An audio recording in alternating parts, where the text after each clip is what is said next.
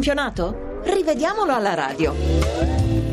Beh, per una volta il turno di campionato è stato favorevole ad arbitri ed assistenti che non hanno commesso errori eh, particolari, anzi si sono distinti per l'equilibrio con cui hanno onorato la giornata. Buon pomeriggio, buon pomeriggio a tutti i nostri fedelissimi ascoltatori dagli studi RAI di Milano, grazie a Lorenzo Baletti per la collaborazione in redazione. E partiamo dal successo del Siena Bergamo per 2 a 1. È regolare il gol con cui Schelotto porta in vantaggio i bergamaschi all'ottavo minuto. Sul passaggio di Peluso l'Argentina è tenuta in gioco da terzi.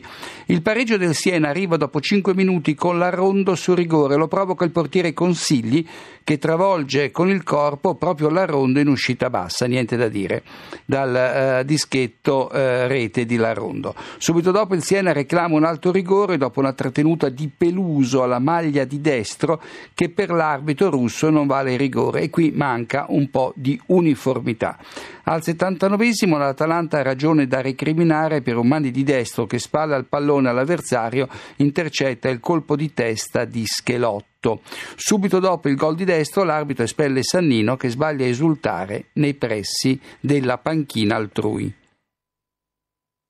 E andiamo a Cagliari dove eh, il risultato tra Cagliari e Inter si è fissato sul 2 a 2. Dico, la partita si è giocata a Trieste per i problemi connessi al campo di Sant'Elia. Cagliari in vantaggio al quinto minuto sugli sviluppi di un angolo con Astori che mette dentro in semirovesciata nonostante la cintura di eh, Ranocchia. Un minuto ancora e Milito pareggia sul passaggio di Zarate, il centravanti nerazzurro è tenuto in gioco da Agostini e Pisano. Bravissimo l'assistente Griglia a valutare l'intricata eh, situazione. Al diciassettesimo l'arbitro guida, su indicazione dell'assistente Rosi o del quarto uomo o Romeo o di entrambi, risparmia l'espulsione a Piniglia che dopo aver subito un fallo da Stankovic si fa giustizia da solo rifilando una manata al serbo. Fallo da rosso più che da giallo. L'attaccante cileno riporta in vantaggio il Cagliari al 61esimo, schiacciando di testa un cross di Conti da sinistra. Gol regolare lo tiene in gioco Ranocchia. Poi Piniglia si aggrappa alle reti di recinzione per risultare, si alza la maglia, non si può, ne scaturisce la seconda ammonizione e con essa l'espulsione. L'Inter, in vantaggio di un uomo, pareggia subito dopo con Cambiasso. Al dodicesimo manca un rigore al Cesena quando Pulzetti affossa Lauro in area sugli sviluppi di un angolo, fallo a campo aperto, ma non se ne avvedono né l'arbitro Peruzzo né l'assistente Iannello. La situazione si rovescia diametralmente sul finire della partita, quando manca un rigore al Bologna su un'incursione di Divaio. Rodriguez, senza preoccuparsi del pallone, cosa fa? Va con il corpo addosso a Divaio che l'aveva superato e lo spinge a terra e quindi i soldoni mancano un rigore per parte. Ed eccoci a Verona dove la squadra di casa ha battuto il Catania per 3 eh, a 2. Al ventesimo il Chievo in vantaggio per 1 a 0 raddoppia su rigore. Sfortunato Spolli che scivola nella propria area e perde il pallone. Ne approfitta Pellissier e il centravanti del Chievo prima di battere a rete viene trattenuto al fianco dal difensore Teneo. L'arbitro Massa alla quarta designazione stagionale assegna il rigore al Chievo e caccia Spolli, fallo da ultimo uomo, chiarazione da gol. Dal dischetto segna Pedissier e il Catania al ventesimo del primo tempo è sotto di due gol e con un uomo in meno. Al ventisettesimo Paloschi va in rete su passaggio di Luciano ma in netto fuorigioco e l'arbitro su indicazione del collaboratore Dosboz annulla inspiegabili le proteste di Paloschi. Poco dopo la mezz'ora il Catania riduce le distanze con un innocuo tiro cross di Gomez che subisce una deviazione determinante di Andreolli, fatto sorrentino autorete netta. Il Parma torna poi sopra di due reti quando Paloschi in linea con Capuano sull'assist di Pellissier firma la terza rete del, del Chievo, gol regolare, quindi in chiusura ci sarà anche la seconda rete del Catania eh, protagonista Almiron.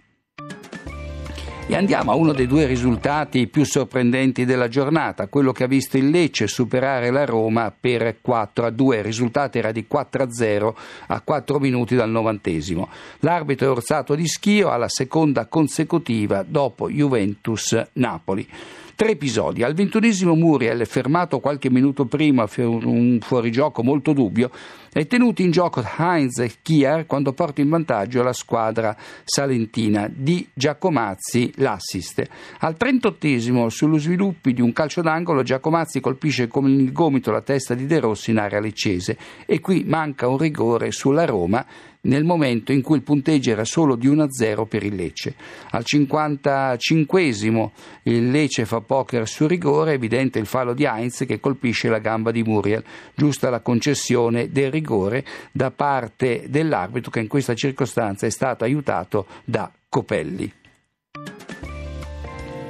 Ed eccoci a San Siro dove la Fiorentina ha uh, sovvertito qualsiasi pronostico andando a vincere contro il Milan e pensare che la squadra rossonera approfitta di un rigore generoso per passare in vantaggio al 31esimo con Ibrahimovic. Per il Milan, fra l'altro, si tratta del nono tiro dal dischetto. Maxi Lopez si lascia cadere nel cuore dell'area viola non appena sente la mano di Nastasic sul petto.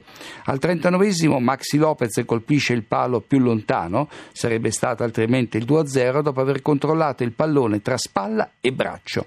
In avvio di ripresa il pareggio viola. Sul lancio di De Silvestri, Jovetic scatta in posizione regolare, lo tiene in gioco Abate dall'altra parte del campo e supera Abbiati. In pieno recupero tre episodi in successione dopo la prima rete stagionale di a Mauri che aveva portato la Fiorentina in vantaggio per 2 a 1. Allora, Cassano finisce a terra nell'area viola su pressione di De Silvestri, non è rigore, dice l'arbitro, giusto. Poi c'è una trattenuta reciproca nell'area viola tra Olivera e Ibrahimovic, sulla quale Cedi non interviene, casomai avrebbe dovuto concedere una punizione a favore di chi difende, cioè la Fiorentina. Infine l'assistente De Luca ferma Ibrahimovic lanciato da Mexes in contropiede e molti dubbi su questa decisione che cancella un'azione da gol del Milan. Se Ibrahimovic era proprio in fuorigioco, lo era sì e no di mezza spalla. In questi casi, lo ripetiamo spesso, gli assistenti debbono tenere la bandierina abbassata. E andiamo a Novara, dove la squadra di casa è riuscita a pareggiare 1-1 con il Genoa che era passato in vantaggio. Questa l'azione. Su cross da sinistra di Moretti, Palacio tira a rete e il pallone si insacca dopo aver toccato Rossi, a mio parere del tutto involontariamente, che si prende però il merito del gol. Regolare la posizione di Rossi, tenuto in gioco non solo da Centurioni, ma anche dal portiere Uicani e da Porcari, finito qualche attimo prima oltre la linea di fondo. Al novantesimo arriva l'espulsione di Caracciolo rosso diretto per un intervento in scivolata da dietro su Biondini.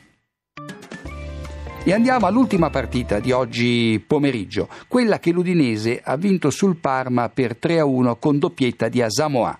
Al 32esimo l'episodio chiave Pereira stende Giovinco lanciato da Mariga in contropiede qualche metro dopo la linea del centrocampo. L'arbitro Gava assegna la punizione logicamente al Parma, ma si limita ad ammonire il giocatore, eh, il giocatore Pereira. Per lui non si può parlare di chiara azione da gol, troppo lontana, eh, troppo lontana il pallone dalla porta di Andanovic. Furibonda le proteste dei giocatori emiliani che tutti i torti non ce l'hanno perché? Perché Giovinco se la sarebbe vista tu per tu con Andanovic. E poi alla fine del primo tempo l'Udinese passa in vantaggio con Asamoah, tiro dall'interno dell'area deviato da Paletta, niente da fare per il eh, portiere di Donadoni.